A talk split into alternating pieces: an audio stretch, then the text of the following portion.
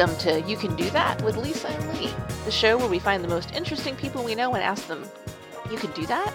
I'm your co host, Lisa. And I'm your other co host, Lee. And this week we're talking to Lauren Piner about owning a dog walking company and changing your goals. But before we get started, I want to ask you, what have you been up to this week, Lee? Well, what have I been up to? it is currently right before Christmas, so mostly Christmas stuff. Work has gotten a little, little, little crazy. Um, so I've been stressing a bit about work, but you know, that'll that'll work itself out. I have been blissfully unstressed about work because I'm a college professor, and so I'm not working right now. oh, that's so nice. yeah, it is nice. I mean, I guess I've been doing a little bit of work. I've had some. I've had to go in and do some makeup work with a student, and I've you know been trying to work a little bit toward next semester, but it's nice. It's nice to have for somebody with ADHD having downtime to just sort of crash Mhm. every once in a while is nice. The Yeah. the that's the blessing. The curse is as someone with ADHD, when my schedule changes, it's, It's very hard. like it's a nightmare for me, right? Like I Yeah. forget everything. yes. Uh, like what is time? Who am I? I don't know where I am. like what's happening? So you know, my schedule changes multiple times a year, and that's that's rough on on me and everyone around me. But yeah. but it is nice to have time to just sort of decompress and That's chill true. out. For those keeping score at home, I want you all to know I am still playing Baldur's Gate. Not done with it yet. This is still first playthrough.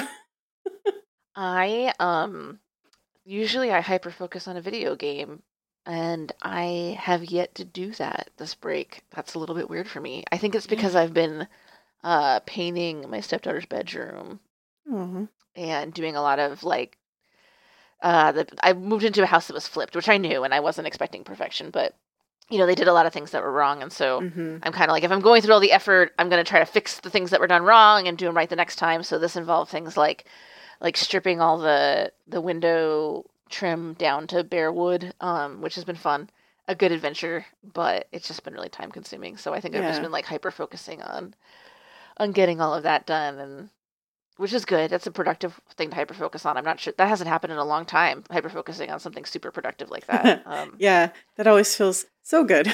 yeah, yeah. So that's a good thing, but. Cool. Yeah, we're um I'm rearranging my office and I was hoping that my hyperfocus would kick in, but boy, is it not.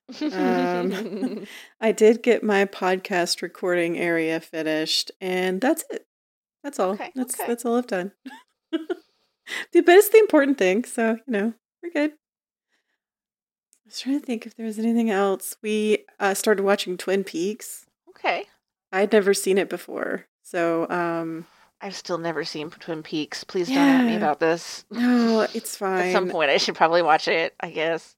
I don't know. Which know. is I- funny because we, I've wa- me and my husband have watched like all of the television because that's something we do a lot of, yeah, and that's just one of the ones that hasn't. We're starting. Maybe maybe it'll finally happen. We're kind of hitting like, we're hitting the bottom of the barrel. You know, the, the post writer strike. Like, yeah.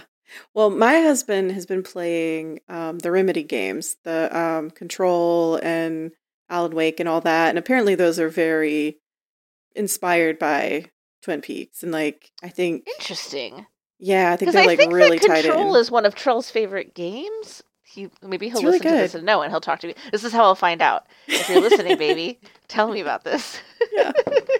Well, that's that's, that's how we did I it. I think that's yeah. like one of favorite games. Yeah. I'm not good at metaphorical thinking, so I find Twin Peaks a bit difficult because uh, that it's one big metaphor, Mm. um, and I'm mm, not not my strong suit, and so trying to watch it is just like an interesting story is also hard because it does not make sense in that way. oh yeah, I could see that. So, Um, um, but I'm enjoying it. Uh, I've been watching a lot of Bob's Burgers lately. That's the one that I never really. I love it, and I'd only seen a few seasons because I kept waiting for us to watch it together. You know. Mhm. And so we finally we finally hit the stride where we just like we finally really hit the binge stride and uh nice. so we're on I don't I think we're on season 7. That's good. I think we're on season 7. I think that's right. But that's I not like- that'll we'll go all the way through. That's Yeah. we, we're we're not stopping now. I like Bob's Burgers. Yeah. I feel very seen by a lot of those characters. Um, Mhm. I used to feel very strongly about Tina, and then I kind of, as I as I watched it more, I'm like, I'm I am more like Louise than I want to admit. Louise lives inside of me. I I think I'm just a big ball of anger. but actually tender, but don't tell anybody. I think for me, it's more of like the lack of like impulse inhibition Mhm. for like whatever's on her mind that I really Mhm. relate to. I think that's why I didn't relate to her as much because I'm I don't I'm actually not a very angry person. Like that's I I think one of my better qualities. I'm not a very angry person, and so I think that's maybe why I didn't relate to her as much at first. But now I'm just like her lack of impulse control to just do whatever sounds fun Yeah. is is something I relate to deeply. I So- um I'm like like my anger is always on the inside. I don't show it very well. And I and I don't have a I'm not even good at showing it or even feeling it for very long. Mm, okay. Like I don't know how to feel angry for any amount of time.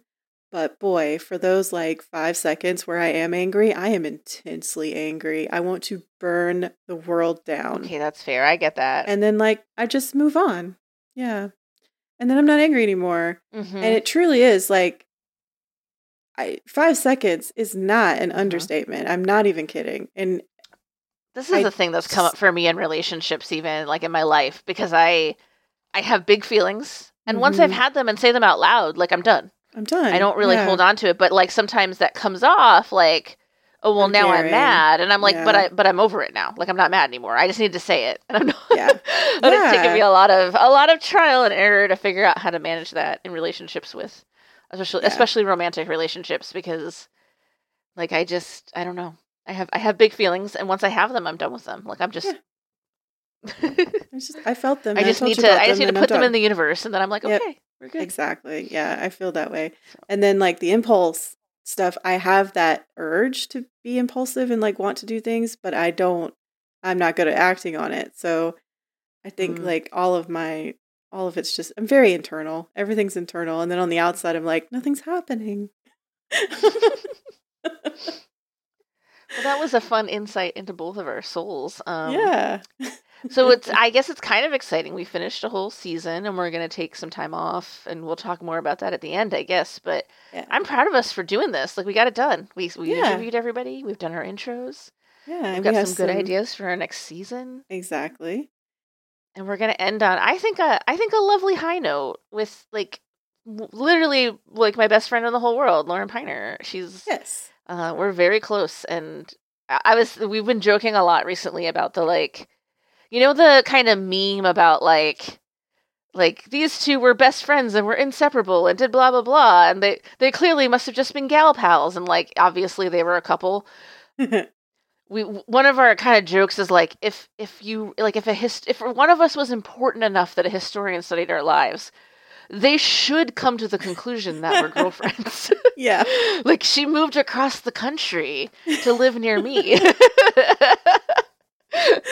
We're we're pretty convinced that like we're gonna make our small town think that we're a thruple pretty quickly, and like we're not, and not that there's anything wrong with that. I think that's great, but like we're Mhm. just genuinely not. right, yeah. But but like honestly, a, a responsible historian should should come to the conclusion that we are, you know, or that she's like you know my that my secret lover. I don't know. Like it's very funny because I mean, who moves across the country for their best friend? Me and Lauren I do. I don't know. Yeah. Well, I mean, look, I But- it, South Dakota's great, so I I get it. You're great, so I get Yeah. that too. We're just we we are just genuinely gal pals, but Yeah, but she is you know she is kind of like my she's my person, you know. yeah, So it's it's fun, and I think you know thinking about it, this was a little bit unintentional. We talked about wanting to leave her till the end because we thought it was kind of uplifting, but you know one of the things we're going to talk about a lot is when it's time to realize you need to change your goals, and I and I kind of like us putting that message out before the new year because I don't. yeah. I have a really complex relationship with New Year's resolutions. It's not really a thing I do, and Mm-hmm. um, I, I, I think I, on some level, really hate the way I think they make people feel bad about their accomplishments and what they do, and, and I think it's, I think this is, I think this is a note that I'm very happy to move into the new year with. So Yeah. Be flexible. Be willing to look at your life and say, this thing's not working for me anymore. Let's do something different. And that's kind of what our interview's yeah. about. Yeah. Yeah. So on that note, let's get to it.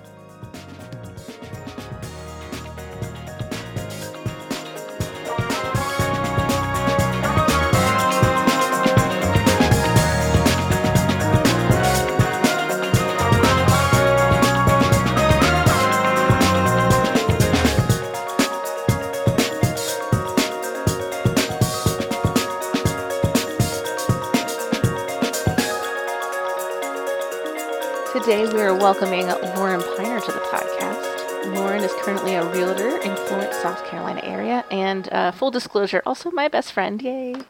Uh, she lives there with her two dogs, Wedge and Killian, and usually has a bonus foster dog keeping things interesting. Before she moved to South Carolina two years ago, she owned one of the biggest dog walking companies in the Denver metro area. Maybe the biggest, they don't really track those things. Starting with just herself in 2011, she grew the company to a peak of about 20 employees doing over 400 walks a week. Of course, COVID changed things a bit, but in 2021, she sold the company to a truly great manager and continues to thrive today. So, welcome, Lauren, to the podcast. I'm so excited to have you because, as your uh, you know resident bestie, uh, I did actually get to live around you during most of this time and observe you building this business, and it's something I've always really admired about you. So, I'm thrilled to talk to you about it today. Me too. Uh, thanks so much. Uh, I'm so happy to be here. Uh, thank you for the invite. Lisa, I think you were the person who sat me down when I was working seven days a week and never took a break and were and told me that I really needed to hire someone. So That sounds like you Lisa. also played a pivotal role in, in the growth of that company. So uh, you know, couldn't do it without you. I guess I have some business sense then. Who knew? Well, I was thinking it would be great to start by just asking you to tell us your version of your story, and you know we'll ask you questions as you go along. But I'd love to hear the the Lauren version of the Positively Pooch's story. Yeah, absolutely. So I'm to go back just a little bit, uh, but I promise not to give you my entire life story. But I was raised by a bunch of teachers and a nurse, and my dad was an engineer. And I always kind of expected to be a history teacher. But I went to, I got a job when I was in high school, and the job was working at a doggy daycare, and I really liked it. But when the owner asked me when I was going to open my own doggy daycare, I said, I don't know. I don't like paperwork very much, which jokes on me because now I'm a realtor. So that's like all I do. That's your Um, entire that's job. my whole, that's like the whole thing. Um, and she said, Oh, it's not that hard. You can do it. And I was, I think, 16 or 17 when I had that conversation with her, and it changed my whole track. I got I got accepted to the University of Vermont and I got a bachelor's degree in business administration with a concentration in entrepreneurship with every intention to open a doggy daycare. And in my senior year I made a business plan that would, you know, allow me to open a doggy daycare. I pitched it in the class to some bankers and things like that and I was actually approached afterwards to see if I really wanted to do it and if I wanted to you know, try to get a loan for it. I was like, no way, man. I'm 22. I don't want to work 12 hour days in some warehouse building with a bunch of dogs. I mean, I love the dogs, but Wait, wait. This is what year about? uh, 2006. Okay, that makes more sense because I'm just thinking, you know, like they just would give a they just give a loan to a 23 year old, you know. Yeah. But I guess Well- this is before the first big economic crash, so things were a little bit different. yes. yeah. Yeah. And I mean, we hadn't like done any, they hadn't done any due diligence on me. All they had seen was the Yeah, business plan, which was a pretty robust business plan, but I don't know if I actually could have gotten the money. They just they just asked me if I wanted to talk to them about it. So but yeah, it would I don't think that would have happened if I had graduated in 2010, let's say.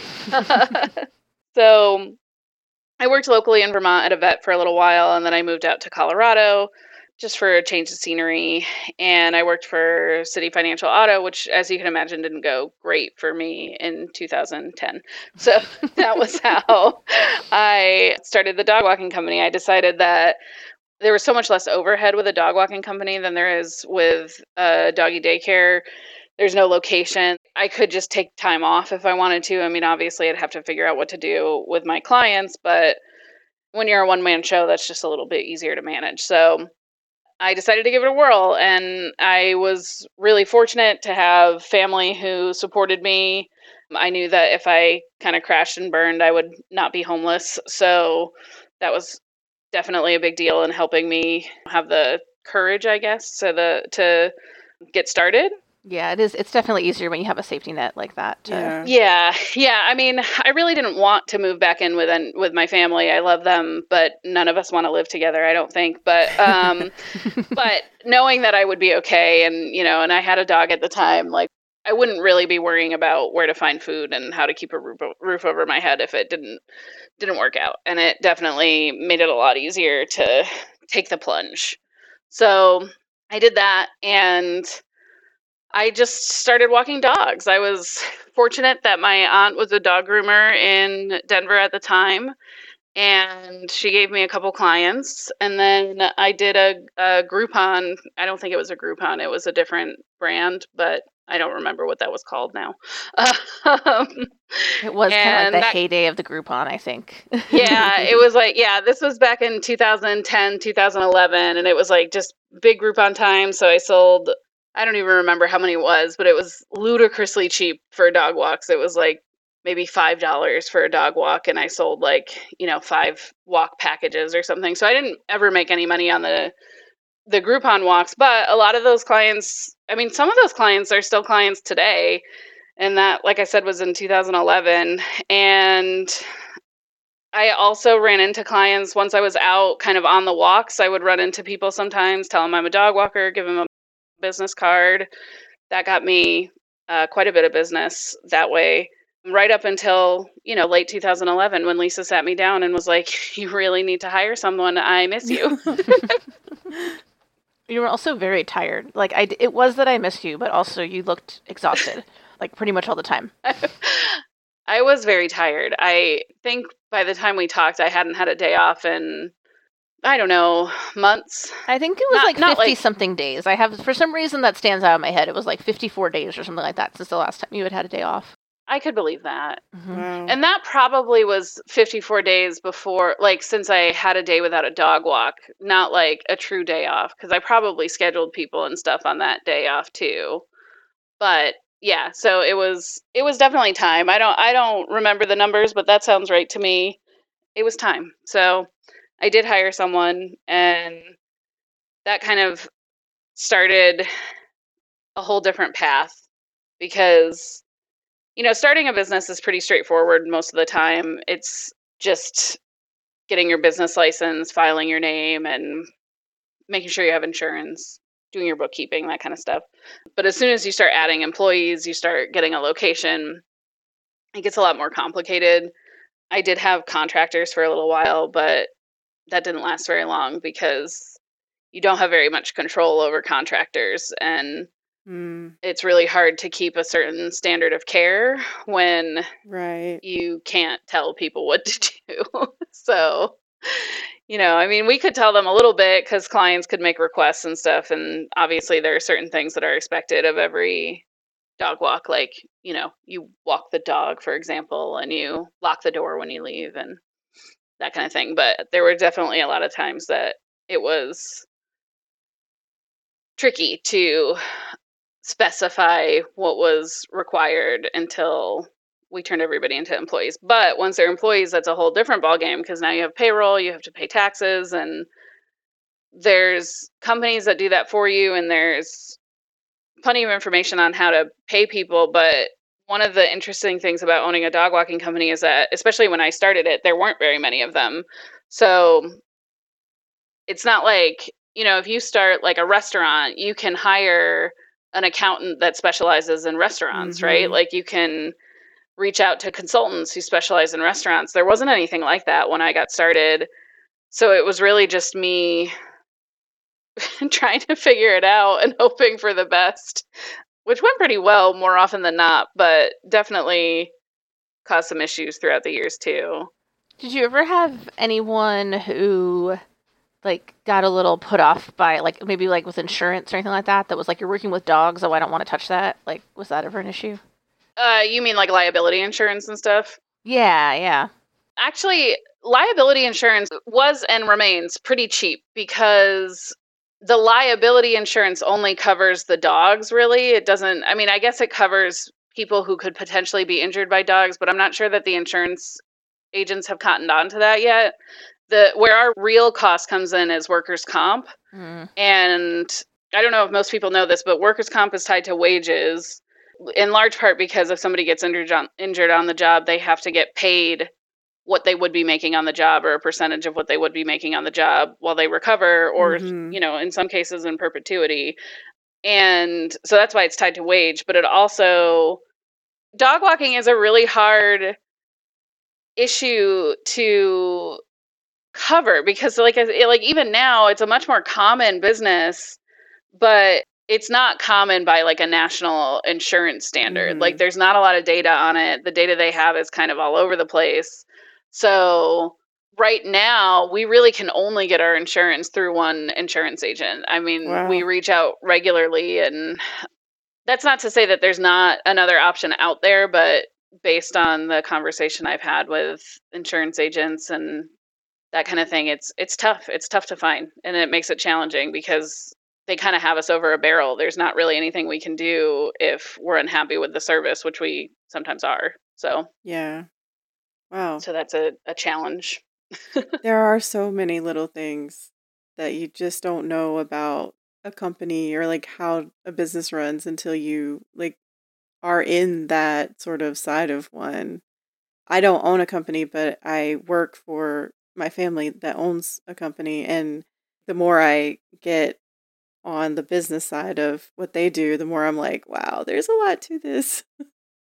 yeah and it's always the little things that get you like I- i mean i never would have guessed that like one of our big sticking points would be workers comp like i don't you know Yeah. i mean like of all the things that i would think i would have thought the same lisa i would have thought that liability would be a bigger concern but it's never been an issue and i mean honestly our workers comp isn't that ridiculously high compared to anybody else with the wages that we're paying it's just that like we really have no choice like we Yeah. you know like we had some frustration last year with communication from the insurance company and at the end of the day it was just like well doesn't matter we just have to stay with them because we can't not have workers comp so you know both because we don't want to not have workers comp but also because we can't like you have to have it by law for good reason Yeah. so but we're sort we're also sort of dealing with an, a monopoly so in in our specific situation Yeah. The specifics of a dog walking company i think was a really unique challenge that i hadn't really thought about when i got started. I, like i didn't think about the fact that because it wasn't a super common business there wasn't really a playbook of any kind. And in some ways i liked that because i could really kind of write my own playbook but in other ways it, it was kind of frustrating. It would have been nice to be able to just you know look up what everybody else did and do it that way or or do it that way with some changes you know Yeah, it kind of seems like a business is a business. It should all work the same, but it really doesn't. yeah yeah well especially because our you know our employees are driving around hmm so that's a different layer of insurance and they you know how do you how do you know if your employees are doing a good job if you're never in the same building with them Yeah. Like that was a really unique challenge that i mean that's not totally unique to dog walking that definitely comes up with like home health care hmm house cleaning things like that but so there's definitely some you know some parallels with other industries but a lot of those companies are big so they Mhm. don't you know like it's easy for them to buy the fancy software that lets them gps track Yeah. their employees or whatever like Yeah. so it was a little more challenging for us and and we didn't really want to do that necessarily but we did want to make sure our clients were getting the service that they were paying for So that that is an interesting question to me thinking about it in terms of like how do you know? And I I know from being your friend that one of the ways you know is feedback from your clients, right? Which as an outside observer varied on the spectrum of how reasonable it was. so like how do you as a boss like tell like what's the line when somebody is complaining about somebody's work? Like how do you how do you know what really happened? Or how do you decide what you think really happened? That's a really good question. My philosophy and my kind of policy, it I mean, it wasn't a written policy, it was just kind of the policy that I I worked by was pretty much no matter what a client called with, even if it seemed outrageous, you know, my first question was always, is your dog okay?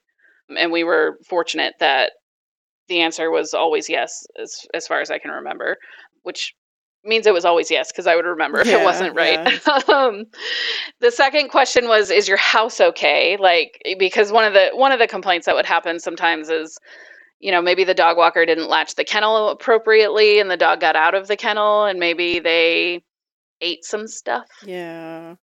So you know, I remember a dog eating. Well, the client called and told me they ate an iPad. If I remember correctly, they actually only ate the case because we definitely didn't pay to replace an iPad, and we would have if if we had done that. But you know, like the the first question was like, "Is your dog okay?" The question, second question was like, "Is your house okay?" You know, did did something because we had to lock people's doors, we had to set alarms. You know, if like we wanted to make sure that if you know if the concern was the alarm was off, did anyone break into the house while we were gone? Yeah. Again, as far as I can recall, that never happened, but it's a possibility. And then my next response was, you know, I understand this is really concerning. Let me reach out to the dog walker and see if I can get some more context or something along those lines. And I would usually reach out to the dog walker and I, you know, I I mean they knew why I was calling. I I wasn't like trying to bamboozle them into trapping themselves or anything, but you know, I would usually call and say something like, you know, client X called and said the dog was out of the kennel when they got home. Do you remember what happened? Most of the time, I mean, with something like that, the answer is obvious, right? Because we've all done stuff like that before where you, you know, you shut the door, you think you locked it, you probably just didn't line the little thing up right, mm-hmm. and the dog got out. And then it's always a, well, don't do that anymore. Double check. make sure you're double checking all your kennels and you know all that stuff and and then I would call the client back and and you know tell them exactly what happened that it was something like that and I'd usually comp the walk or once we got a little bit bigger and I was paying wages and stuff I would I would often charge like half the walk so I would I would discount half off because ultimately we still did the walk yeah. And everything was fine, you know. So and then if if there were any damages, we would pay for them. We we didn't have too much of that, but it did happen from time to time. And yeah, so that was kind of our response to that was instead of reacting to the call, which you know is stressful. I mean, it's uh, nobody wants their home to be left in a way that it they didn't intend it to be, right? But putting the dog first, I think, was always helpful because it it really put things in perspective for people i think because like we're all frustrated by stuff like that but at the end of the day everybody's safe Yeah. right like nobody got hurt everybody's fine and that's that's it right so Yeah, I mean, my number one worry about the idea of someone breaking into my house, if I'm being totally honest, like if breaking in when we're not here, Mhm. is that they leave the door or the window open and one of my animals leaves. Yeah, oh, I'm for actually sure. more worried about Mhm. that than I am about the idea of something being missing. So, I can replace my stuff, but if my cat leaves, like I might not ever get him back. yeah. I mean, that was always our worry too, and especially when you know when you're le- when you're walking anywhere from three dogs to you know maybe eight to ten dogs in a day, and you're going into potentially eight to ten houses. How often have you left your house and wondered, did I lock the door? Mhm. And now you're doing that 10 times or you know i mean nobody was working like nobody was doing 10 dog walks a day for weeks and weeks and weeks that would be insane um, but but we were busy you know and we had we had people who their full-time job was dog walking and a lot of them had you know somewhere between six and ten walks five days a week. So once you up the numbers when you're when you're going in and out of let's say 40 to 50 houses a week Mhm. you're bound to mess up every now and then. And you know i mean all of us have a, a little bit of a complex where we're often going back and ch- double checking to make sure we lock the door. But you know sometimes you you miss one and so that was that was always our biggest concern too was like okay, your your door was unlocked. Were your was your dog home? Were you know are your cats there? Like is everything all right? And a lot of times people it like that never even occurred to people and and probably for the most part that's because they got home and their dog greeted them and it was fine but you know again kind of putting that front and center to be like this is this is the important thing and i'm really sorry this happened and we're going to work hard to make sure it doesn't happen again but everybody's fine we'll replace whatever got hurt Yeah. it's fine was usually the way way to kind of manage that but it, i mean we got like silly complaints we got you know i mean we got our serious complaints were pretty much always related to security of some kind like either the dog got out of the kennel the doors were unlocked or in some cases like we had a couple dog walkers who left the back door open to the yard which was obviously a huge problem but in you know the decade i was running that company that happened i think twice out of the thousands of walks that we did maybe tens of thousands of walks that we did you know overall our dog walkers really cared and you know did their best but people are human Can you tell us any silly ones? I was gonna say, yeah, that's some of the downsides. Are there any like fun ones? yeah one one of my favorite stories is fondly known as the cupcake story. And lisa might have heard this one before but it's it and it's not a very big story but it's just it's it always brings a little bit of a smile to my face. It was my first employee. He wasn't the only employee at the time but he would regularly walk a client that i had had for you know a few years and they were great clients. We always got along really well with them they were often home so we didn't like, there wasn't the same kind of stress as there is sometimes when you're kind of in and out of people's house when they're not there. So i got a call from the mom and normally i talked with the dad like just because he was the one that was usually home so he was the one organizing us. And i thought that was a little strange but you know whatever.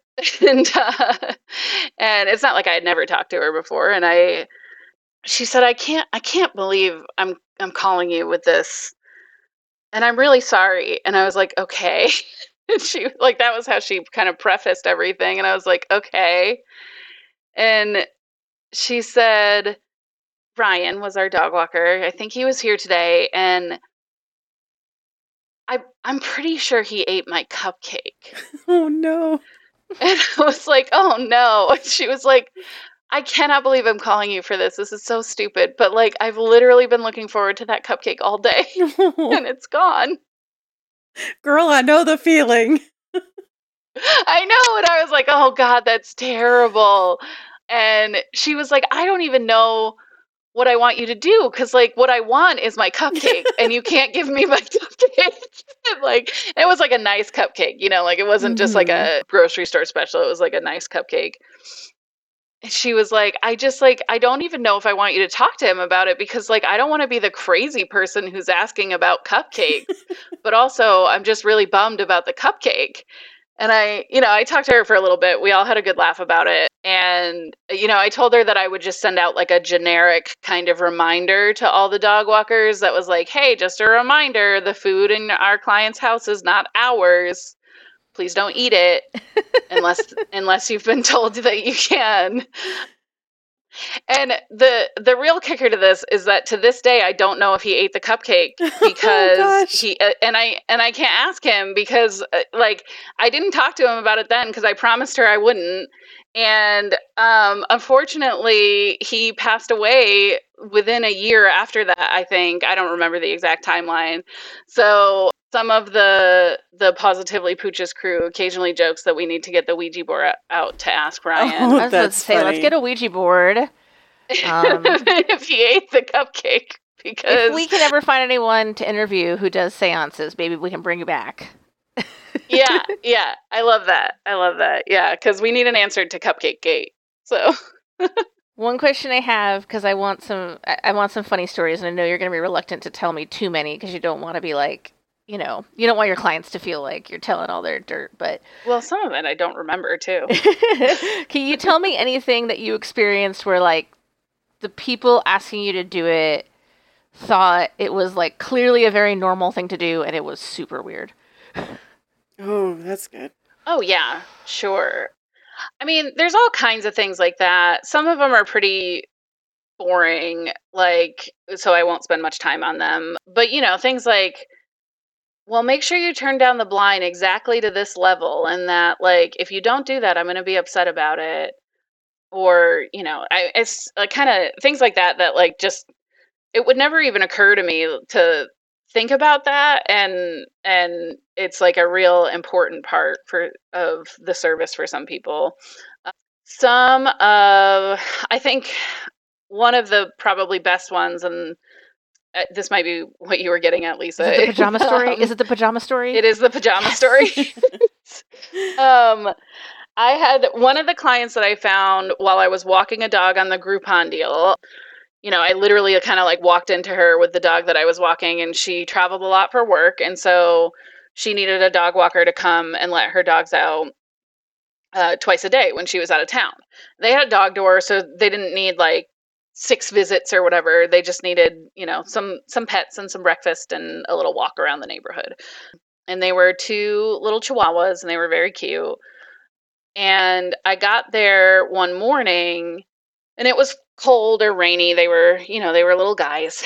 And uh I was looking they all they pretty much always had a shirt on. Sometimes it was a sweatshirt, sometimes it was a t-shirt, you know, but they were almost always dressed. And they were wearing their their pajamas when I got there. And I found the sweatshirt for one of them and I I put it on, but then I couldn't find the other sweatshirt.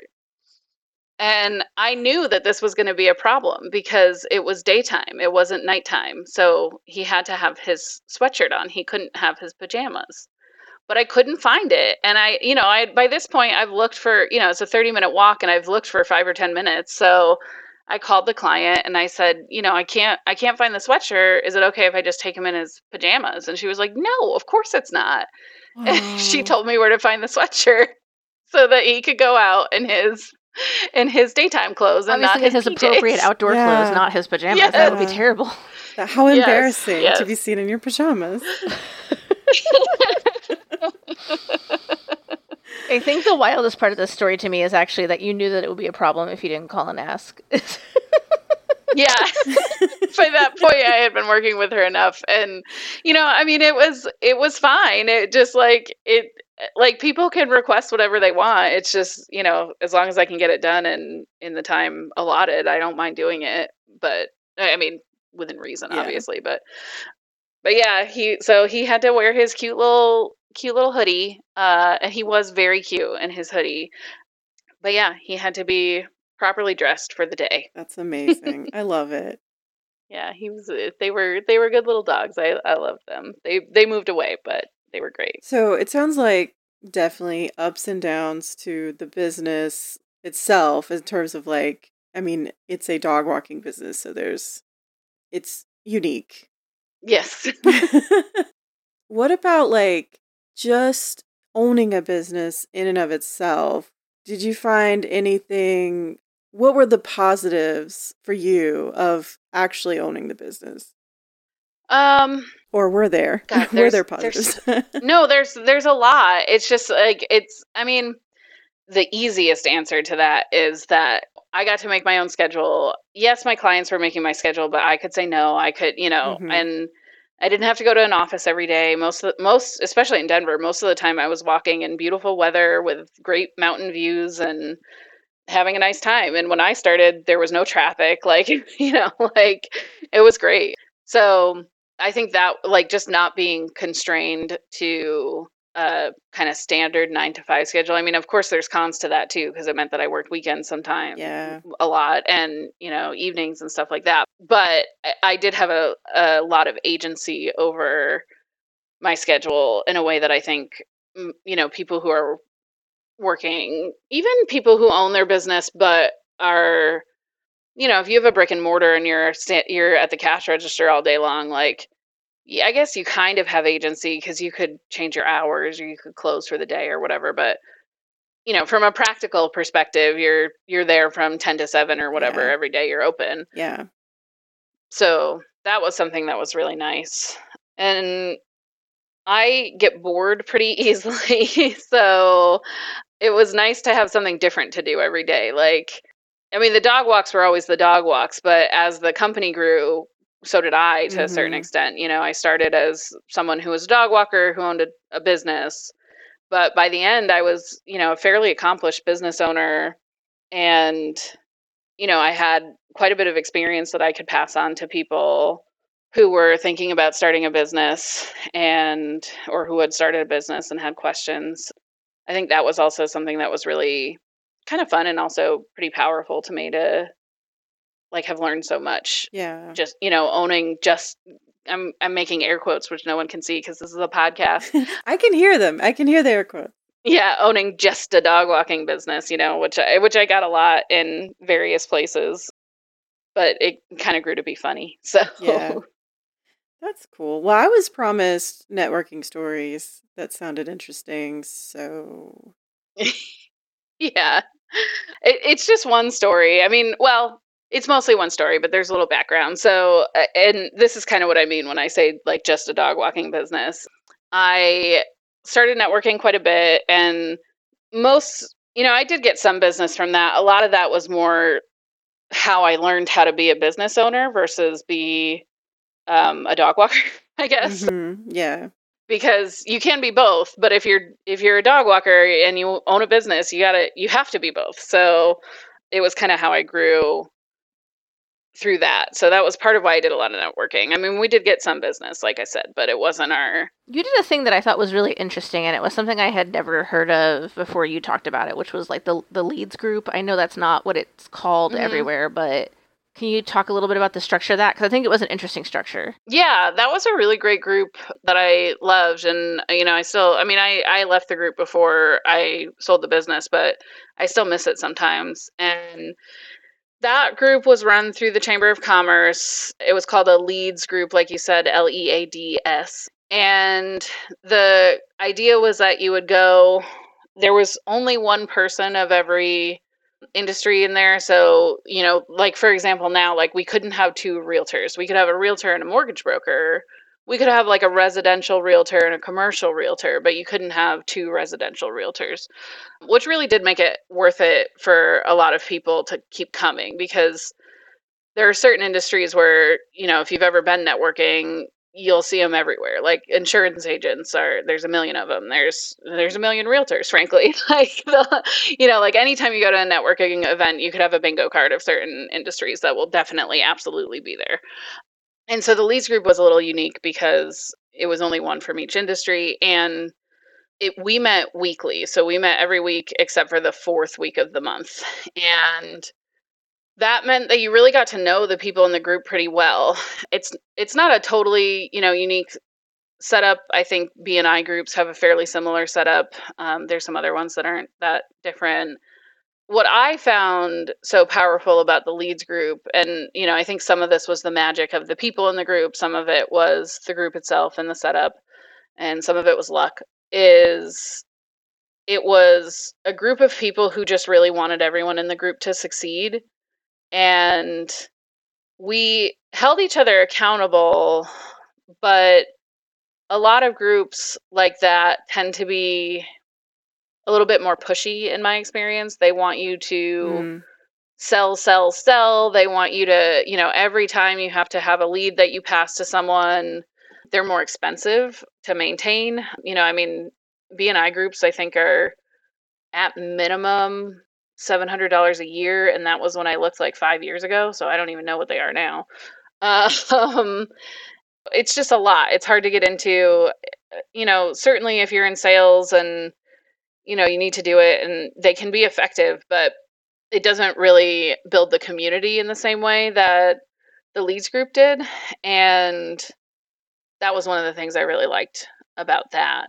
And i mean well in that leads group i met my accountant who was also a friend. We were told when we joined the leads group to do one-on-ones which they always called like a coffee talk but my accountant and i went and had a couple of beers instead so um, that kind of kicked off our friendship which you know is still in place now um, and he's still the accountant for the company and we started doing kind of silly networking together because you know, he's an accountant, which is one of the industries that is there a lot. so if he said he was an accountant, a lot of people would just glaze over because they don't like thinking about math. Tell me about it. Sorry, that's so Yeah, I you- teach basically math. I don't teach math, but I, I teach a lot of math. you you do know a little bit about that, like the just like glaze that falls over people's face when you say something like that, like uh, accounting or I don't know algebra. Mhm.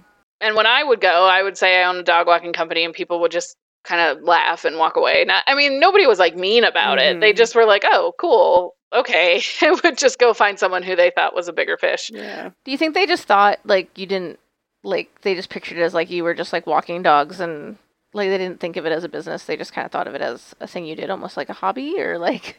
Yeah, I think I mean I think a couple things. I think they I think people generally assumed that I didn't have employees. I mean, I would say I own a dog walking company, not like I am a dog walker, but I think the assumption especially because I I mean, nobody can see me on the podcast, but but I don't necessarily look like most people expect a business owner to look like. There are a million business owners that look like me, but I have, you know, multicolored hair and you know when i started networking i was in my late 20s so um so i think people just made assumptions that it was probably just a silly thing you know and like maybe i was paying my bills but i probably wasn't like doing anything nice or you know certainly not buying a house or anything which isn't true as it turns out. I did buy a house with my dog walking company income but which i guess was also you know much easier because of my family but um i think it was just really easy to assume that it wasn't anything beyond maybe me and a and like one other person you know Yeah. as much as any good sales training will tell you that the secret is asking questions most salespeople love to talk about themselves Mhm. and they don't ask questions. so yeah, so when um, my accountant and I, his name is Phil, would go to networking events together, we would stand together, and people would say, "Oh, what do you do?" And he would say, "Oh, I'm a dog walker. I work for her." And he would point at me, or he would just say, "I work for her," and they'd be like, "Okay." And he would say, "Yeah, I'm a dog walker for her company." They would be like, "All right, weird."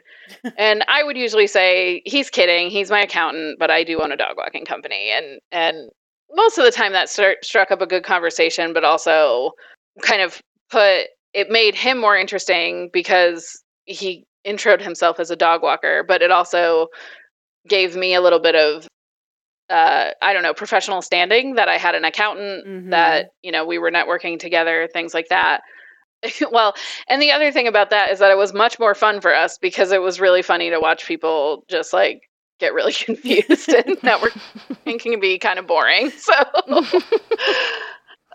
um, but my favorite story about that was we were we were at a networking event once for the Chamber of Commerce, and somebody who sold insurance to companies, you know, like health insurance to companies for their employees, would was making the rounds, and this was in like 2018, I think. So I had, you know, 15 employees, and I had I was already thinking about offering health insurance or at least some kind of program for them we didn't need to because we were small enough that it wasn't required, but it was something that I would have liked to offer if it was, you know, something we could manage. But I hadn't really talked to anybody about it. And this guy comes in and he talks to me first and he says, you know, hey, I'm whoever with insurance or us or whatever. Mm-hmm. And he said, "What do you do?" And I said, "I said, oh, I own a dog walking company." And he just like full on like turned and cut me out of the conversation to Oh. talk to Phil and said, "What do you do?" And Phil said, "I'm a I'm an accountant." And he immediately starts selling Phil on insurance for his employees. And at the time, Phil has a lot more employees now, but at the time, I think he had maybe five. And to be fair, I didn't have a ton of full time employees, but I had, you know, plenty. and I watched and I just waited because like I, you know, I had been doing this long enough that it, it was more funny to me than upsetting. Like as long as you don't think too hard about like the, you know, social ramifications of all of that. But I just watched and Phil was he said something like, "Oh, Well, did you talk to Lauren? She she has a dog walking company with like 15 employees and she was just talking about getting insurance for them. and he turned to look at me with this like horrified face. I just like you didn't buy insurance from him, did you? Oh, of course not. No, I, I didn't. I didn't even talk to him. He was way too scared to talk to me at that point. He was like so. He was mortified. He just was like, "Oh yeah, we talked a little," and he walked away. Uh, well, at least he had the good sense to just see himself out. yes, yes. So my pro tip for networking. I know this isn't like a business advice pro- podcast, but my pro tip for networking is find a friend who will gas you up a little bit because we all yeah, need that. That's great. Like okay, so we've talked about networking. We've talked about all of the different things, um, pitfalls, and all of the things. When you are, you know, you're making a company and like you're the guy, you're you're the one, you're the person, you're the the decision maker, you're all of it. So what's that like to have to be the person that's like that it's not one job. You don't just have one job. You have i'm assuming like 20 jobs really. Yeah. Yeah i mean you sort of have all the jobs because you know you do i mean obviously I as the company got bigger, I I didn't do as much dog walking, but because I didn't do as much dog walking, if a dog walker called out or something, I was often the one to race out of my house to go walk the dog, mm-hmm. you know. So you're the fill-in. That's one job. yeah. yeah. So you're the fill yeah, you're the you're the backup, you're the on-call person. You know, you have to like you're the boss, you have to manage your team you know, especially in a company the size of mine, I did have a manager. Like I said, she's she's the one who bought the company. Her name's Jordan. She's great. And she so she was managing a lot of things. But I had been the business owner the whole time, and some of the employees had been around for a while, and they would still reach out to me. Or if they couldn't reach her for some reason, then they would reach out to me. I think one of the biggest challenges with that is not only did you have to be the boss, but because it's, you know, it was a service based business that was also kind of compassion, like rooted in compassion because we were taking care of people's dogs and homes and things like that. Um, you often ended up, or I often ended up being a therapist mm. for both my dog walkers and sometimes my clients. Oh, I could see that. Yeah. Yeah. yeah.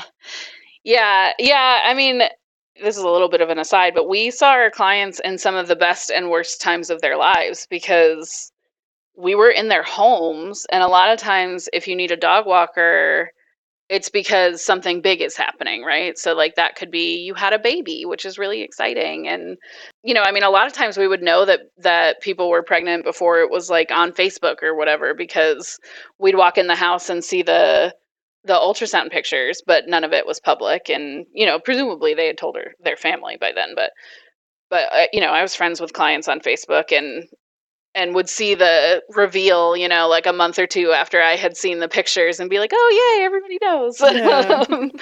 and that was fun. But but we also saw people at some of the worst times, and you know, I don't know if you want to leave this story in because it, it is a little upsetting, and there's a a trigger warning of suicide or content warning of suicide. But I had a client who called me just like clearly in shock. And he had just found out that his brother had committed suicide. And I think I was the first person he said it out loud to because he had clearly hung up the phone with his family and called to get care for the dog so that he could go home. And I mean, nothing really prepares you for that, especially for someone that you've never even met before. Yeah. And I mean, obviously, I wasn't his therapist in that moment, but like, then he probably doesn't even remember that conversation, honestly. But I do.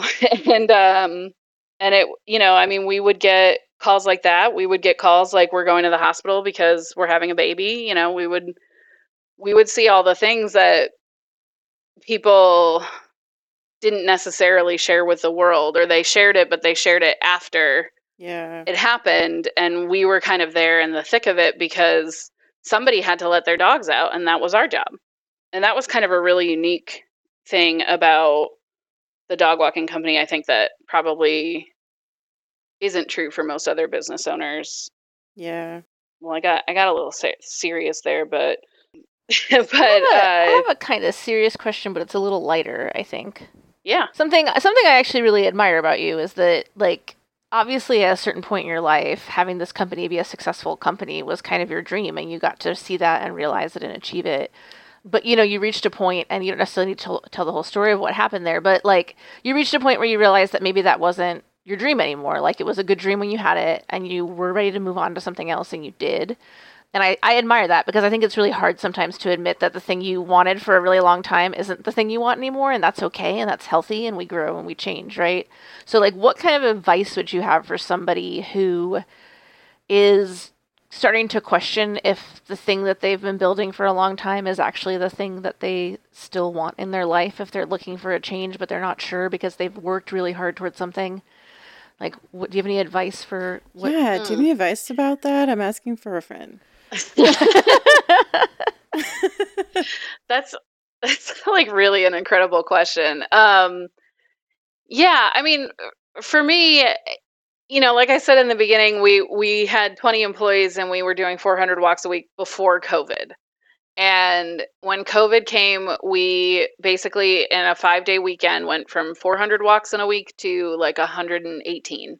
And you know, my dog walkers were asking if they were going to get paid, if they could eat, you know, and then all of that. And we were fortunate to get the PPP loans um, so that we could keep paying our And employees. she actually through- used it to pay her employees, unlike some people in this country. That's true. I did use it to pay my employees, uh, and I don't have any of that money left because it went to them. But which you know, I'm really glad that we were able to do. And I will say, like, it went to uh, everybody who was on the payroll, and I was also on the payroll. But it, it you know, no, I didn't buy a yacht with my PPP loan. but so you know. I was faced with having not only having to continue the business, but having to almost start over after I had spent 10 years building it to what it was. And Yeah. that was rough. like the idea of like I mean it wasn't really starting from scratch, but it was not that far off. And for me, it really I mean this I don't know, this is probably going to sound a little cliche, but for me it was really like when I woke up every morning I didn't want to do my job. Like I didn't I mean I, I didn't mind going to walk dogs and stuff cuz like I don't know who doesn't like walking dogs. I know there's plenty of people, but not me. but um Please don't make me walk your dog. he's such a good boy. Um, no, he's not. He's bad. But uh, but I think like it was just the idea of like going back to square one and like kind of building that again it has to feel exhausting. was like, really hard. Yeah. It, yeah, it was really exhausting. And then the uh, like the other piece of advice I guess would be that I when I started thinking about doing something else, that was very exciting. And you know, I was able to I mean, I I was fortunate in a lot of ways that I could I I mean, I really thought about it for probably 6 months. And then I still didn't make the move for another 6 months after that. Yeah. So I I and I had already been kind of considering diversifying, let's say. I had thought about doing like some public speaking. I had thought about doing some of that stuff, but none of that was really working for me. Like I it not not only was it not was I not successful with it, although with public speaking considering to do it 3 months before the pandemic was like not the best timing. Um but it also just like wasn't bringing me the kind of joy that I thought it would. So that didn't make sense either. Yeah. But when I thought about moving, when I thought about living in a place with, frankly, a lot lower cost of living and a lot less pressure in general, as far as like the speed of business and things like that, it was really appealing. And obviously, Lisa being here is pretty much the whole reason that I moved out here. Um, specifically, I mean, I was ready to leave Colorado, but I never would have ended up in Florence, South Carolina without Lisa, and I'm very oh. fortunate that that, that happened. So I know you're my lobster, but yeah, I think like really just how do you feel when you get up?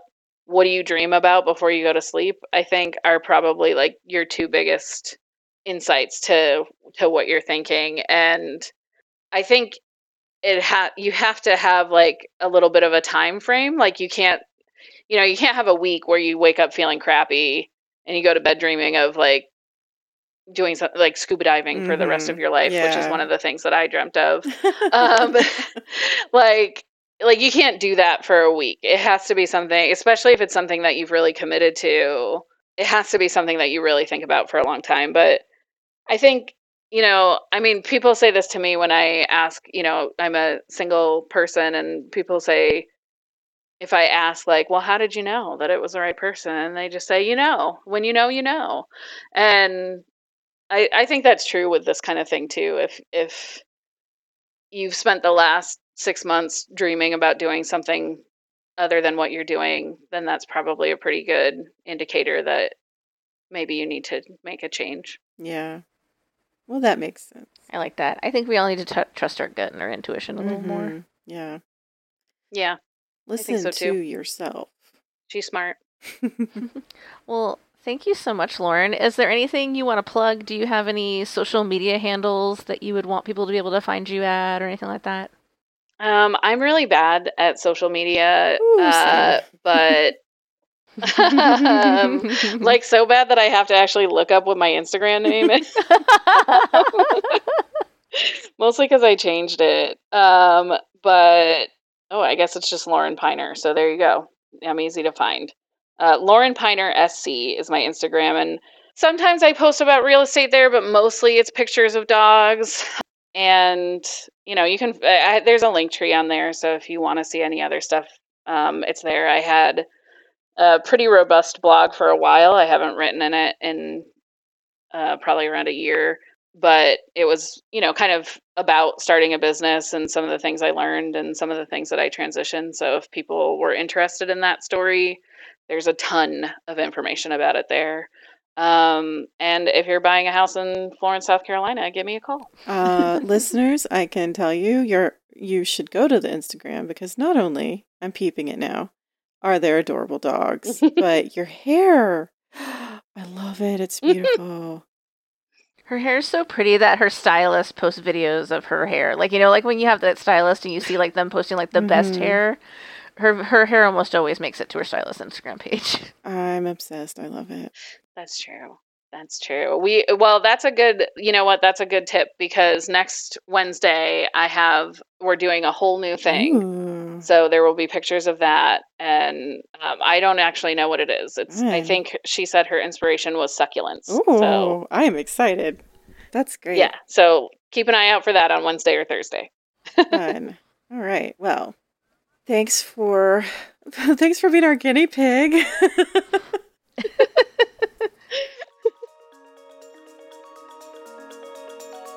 You've been listening to You Can Do That with Lee and Lisa.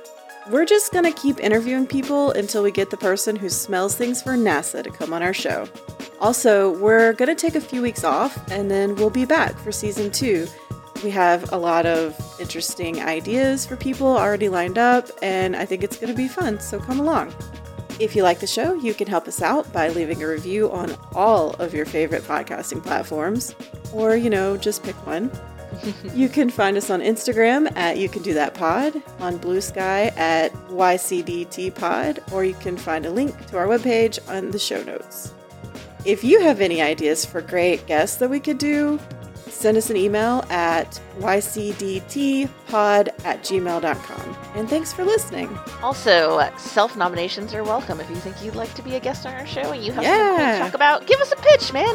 I don't know. Yeah. We're doing this in season, so you know we'll we'll fit people in as we can, but we're scheduling right now. So tell us your good ideas. Yeah, if you have an interesting job or an interesting hobby, tell me about it. Pitch it to me. All right, thanks. Bye. Bye. I don't know if y'all heard the giant crash during that, but my cat just knocked my table over. I'm sorry. Fun. Oh, I didn't hear it at all. So Oh, great. I have a really good microphone. I heard it, but that's okay. I also didn't scream in pain when my cat randomly bit my hand, so I deserve a little bit of an award. Oh, oh Well, good job. I applaud you.